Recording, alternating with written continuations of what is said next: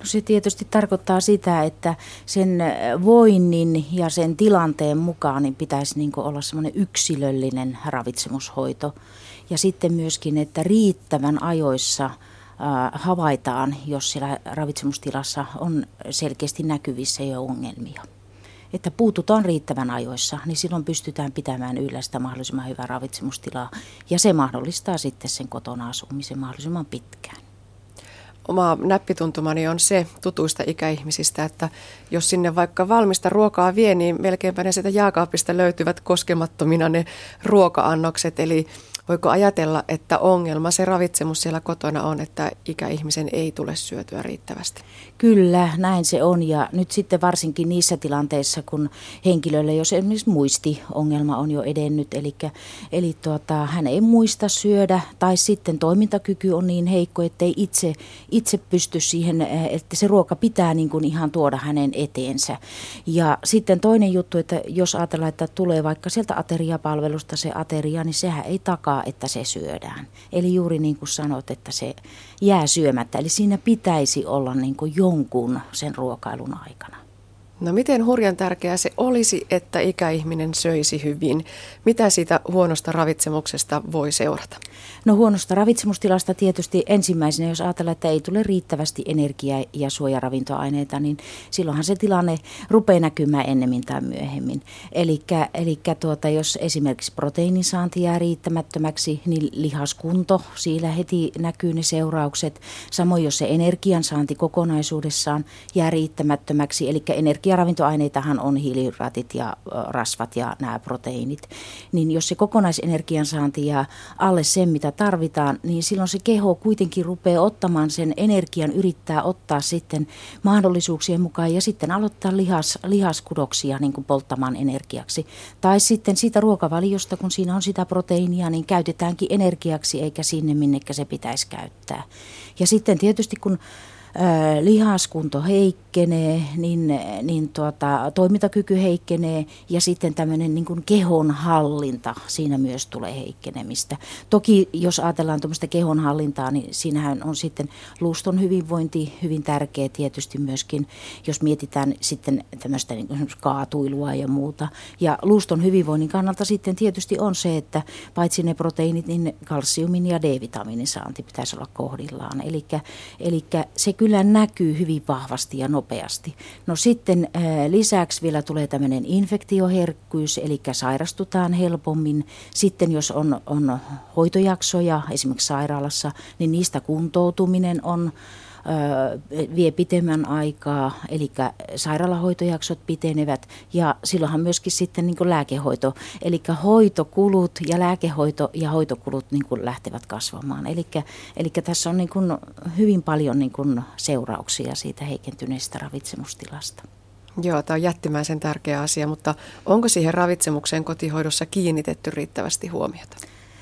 No siihen äh, niin kuin on ruvettu kiinnittämään huomiota ilahduttavasti, mutta ei edelleenkään riittävästi. Eli kyllä enemmän vielä tehostamista tarvitaan.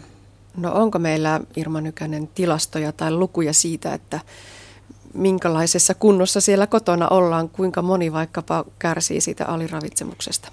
No jos ajatellaan niin kuin kotona ei kotihoidon piirissä olevia vielä, niin tuossa me tehtiin 2000-luvun alkupuolella 2010 tai 2011 julkistettiin tulokset, niin siellä näytti, että, että siinä alkutilanteessa noin 15 prosenttia on aliravitsemusriskissä tai aliravittuja, mutta kun meillä oli semmoinen pitempi aikainen tutkimus siinä taustalla, jossa seurattiin henkilöitä neljän vuoden ajan, niin sitten sillä neljäntenä vuonna jo oli 30 prosenttia tällä samalla populalla. Eli kun ikää tulee, niin se riski lisääntyy, eli niissä riskissä olevien määrä kasvaa.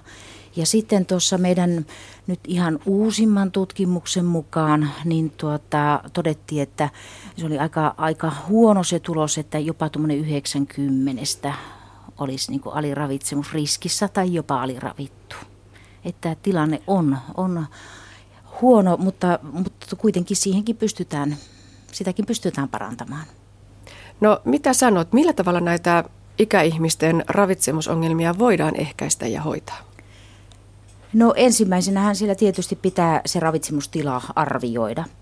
Ja nyt tuota, niin, tilan arviointiin käytetään erilaisia testejä. Meillä on nyt Suomessa aika paljon käytetään tämmöistä niin sanottua MNA-testiä, jossa on sitten kysytään laajemmasti, eli ei ainoastaan kysytä siihen ruokailuun, vaan siellä kartoitetaan lääkkeiden käyttöä, liikuntaa, sairauksia ja sitten tehdään mittauksia, kuten pituus, paino, käden ympärysmitta ja pohkeen ympärysmitta. Ja sitten siellä on semmoinen kokonaispistemäärä, joka lasketaan. Mutta mä oon nyt korostanut sitä jotenkin tuossa käytännön työssä, että tärkein arviointimenetelmä on painonpunnitus, säännöllinen painonpunnitus. Ja tuota, esimerkiksi näissä meidän kotikäynneillä, eli tällä kotihoidon piirissä, niin jos on, äh, käy, niin kun hoitaja käy muun muassa pesemässä, eli se pesu suoritetaan siellä kotona, niin siinä yhteydessä on aivan mainio tilaisuus aina ottaa se painonpunnitus.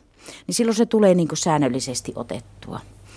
Ja sitten tuosta painon pudotuksesta, niin, niin hälytysmerkit pitäisi äh, lähteä soimaan, jos se paino tippuu enemmän kuin kolme kiloa niin kuin, kuukauden aikana tai sanotaan, että puolen vuoden aikana on jo selkeästi havaittavissa sitä painonpudotusta, niin se on hälytysmerkki.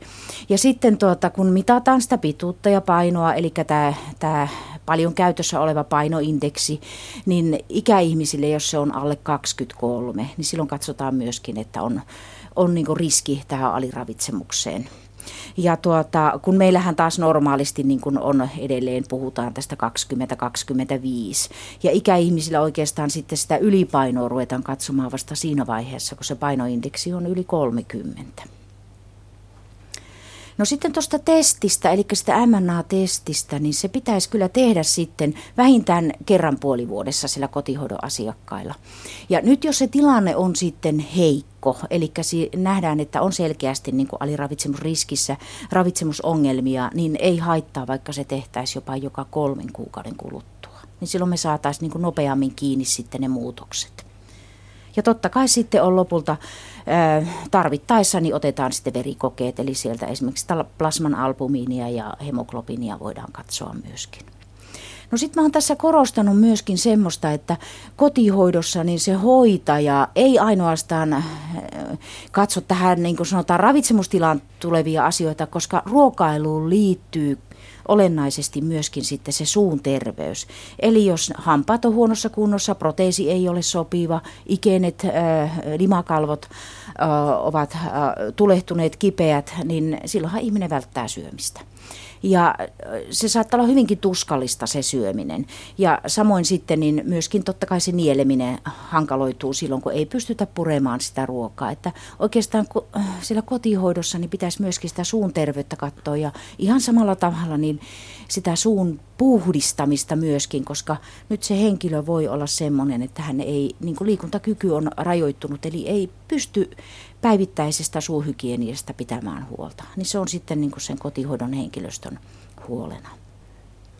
Kuinka usein sitten käy niin, että tilanne tulee myös sille ikäihmiselle itselleen yllätyksenä? Hän luulee syövänsä hyvin, mutta totuus onkin toinen.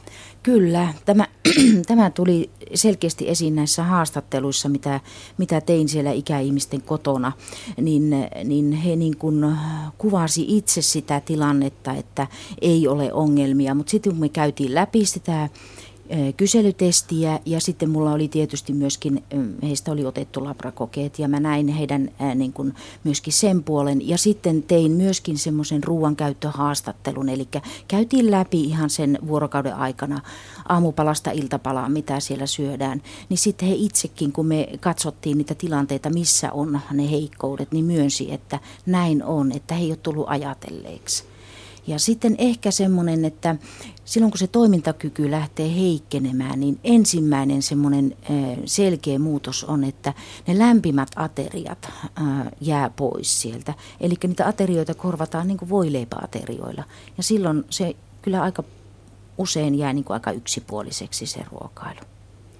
Ruokaan ja syömiseen liittyy myös paljon tapoja ja tottumuksia käykö myös niin, että, että sinne jää niitä hassujakin tapoja päälle, että syödään vain hyvin yksipuolista ja tiettyä ruokaa, kun kukaan ei koskaan oikein ole herätellyt, että pitäisi monipuolistaa tätä päivän ateriaa, kyllä, repertuaria. Kyllä, tätäkin on havaittavissa, kyllä. No miten sitten näitä ravitsemusongelmia voidaan ehkäistä ja hoitaa? jos puhutaan aluksi vaikka sitä kotihoidosta, niin tota, millaiset eväät siellä on puuttua siihen ikäihmisen ravitsemukseen? No ensimmäinen on tietysti se, että seurataan. Eli meidän pitäisi niin kuin saada tieto siitä ikäihmisen ravitsemustilasta.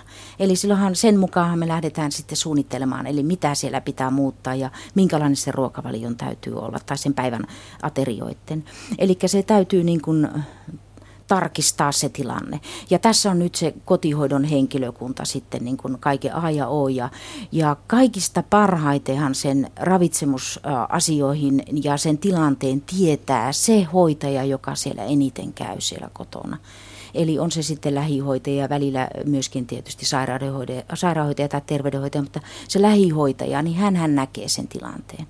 Eli siellä pitäisi niin kuin, paitsi että niin kuin tehdä ihan tarkastaa se ravitsemustila, niin myöskin seurata sitä ruokailua. Eli katso, että syökö se ihminen niitä päivittäisiä aterioita, miten sen aamupalan kanssa on, eli minkälainen se aamupala on ja syödäänkö, onko välipaloja käytössä.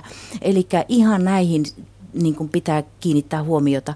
Ja sitten oikeastaan kun äh, esimerkiksi jos tekee tuommoista ruoankäyttöseurantaa siellä kotona, niin sen mukaan pystyy sitten katsomaan jo, että, että puuttuu kokonaan nämä välipalat tai ateriat jää, että siellä syödään niitä niin sanottuja linnun aterioita. Eli silloin pitäisi niin ruveta kiinnittämään huomiota siihen enemmän ja nimenomaan niin, että siinä ruokailutilanteessa on joku läsnä. Koska ihminen syö paremmin kuin ei ole yksin. Hmm. Puhutaan tämmöisestä ravitsemushoidosta. Onko se juuri tätä? On juuri tätä, kyllä. No minkälaisia tuloksia ravitsemushoidosta on saatu teillä tutkimuksessa? No meillä on tehty tuota sekä äh, siis kotihoidon äh, asiakkaille ja sitten heille, joilla ei ole vielä kotihoito päällä. Ja molemmissa näissä tutkimuksissa niin me saatiin tätä ravitsemustilaa parannettua. Ja nyt esimerkiksi tässä kotihoidon asiakkaiden ravitsemustilan intervention aikana, niin siellähän ihan selkeästi saatiin nousemaan sen hoitojakson aikana, joka oli kuusi kuukautta, niin eh, sekä se plasman albumiini, eli joka kertoo juuri tästä, että onko siellä lihaksella, lihakseen sitten niitä ra, ra, raaka-aineita käytettävissä. Ja toinen myöskin sitten, että tämä testitulos, eli tämä MNA-testitulos nousi. Mutta sitten kun me katsottiin niitä riskissä olevien määrää, sen intervention loputtua, niin kun se oli siinä alkutilanteessa 90, niin lopussa se oli joka toinen. Eli se jopa laski vähän sen alle 50 prosentin toisin sanoen. Eli hyvinkin niin kuin merkitsevä tulos, merkittävä tulos oli siinä mielessä.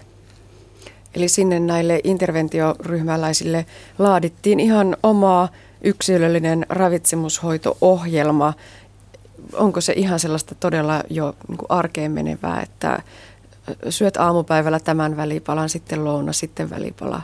Kyllä siinä ihan, ihan me ohjeistettiin ja on, on myöskin semmoisia, voi, voi tuota antaa, meillä on esimerkiksi oli käytössä semmoinen ihan A4 arkki ja se, he oli hyvin kaunisti siellä esimerkiksi jääkaapin ovessa oli nämä meidän ohjeet ja, ja tuota, kun, kun me tosiaan käytiin läpi sitä päivittäistä ruokailua, eli selvitettiin se koko päivän ateriat, niin mä sen mukaan, kun mulla oli ne tiedot, että minkä tyyppinen tilanne tällä on, niin tein ihan siihen henkilön omaan ruokavalioon soveltuvan ruokavalion. Eli ei me lähdetty mitään poistamaan sieltä hänelle mieluisia ruokia, eikä lisäämään jotain semmoisia, joista hän ei pidä, vaan esimerkiksi juuri, että, että tuota, kehotettiin syömään niin useampi ateria päivässä ja sitten mieliruuat, ne kannattaa pitää siellä ja sitten tämmöisillä rasvalisilla, eli öljyä, margariinia ja tarvittaessa jopa sitten ihan muutakin kuin näitä,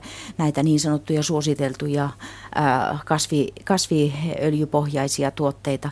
Ja sitten esimerkiksi jos on leikkeleitä, eli juusto, kinkkuleikkeet, niin, niin mä niin kuin ohjeistin, että voi vaikka tuplata sen määrän siinä leivän päällä. Että ihan siihen henkilön omaan ruokavalioon. Ja sitten nimenomaan ne välipalat, eli ne oli niin kuin ne, mitä me otettiin mukaan siihen, että ne jää monella niin kuin puuttumaan ja varsinkin siellä se iltapala. Niin ihan, ihan konkreettisesti heidän omaa ruokavaliota niin täydennettiin. Sä olet sanonut Irma Nykänen, että vain syöty ruoka ravitsee. Eli sinne kotiin on turha viedä ruokaa, joka jää jääkaappiin, vaan se pitää olla myös maistuvaa, Kyllä. jotta se tulee syödyksi. Mikä se tilanne tällä hetkellä on? Onko sinne kotiin saatavissa sellaista ruokaa? No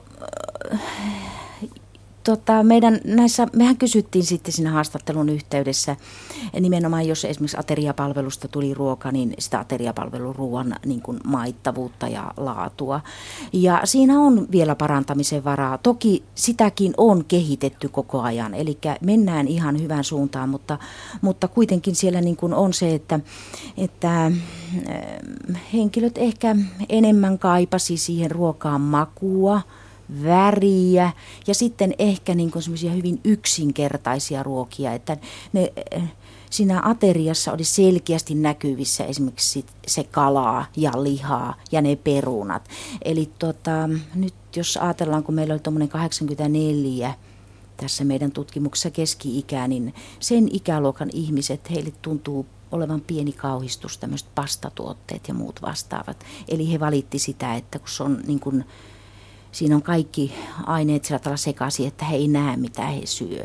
Mutta sitä makua myöskin he kaipasivat ja värejä siihen lisää, että, että tämmöisiä asioita. Mutta kyllä tietysti nyt varmasti täytyy sanoa, että, että myöskin niin kun, ä, ateriapalvelun toimittajat, niin kyllä tuote kehittää koko ajan toimintaansa. Että, että, ja siinä on tietysti vielä kehitettävää.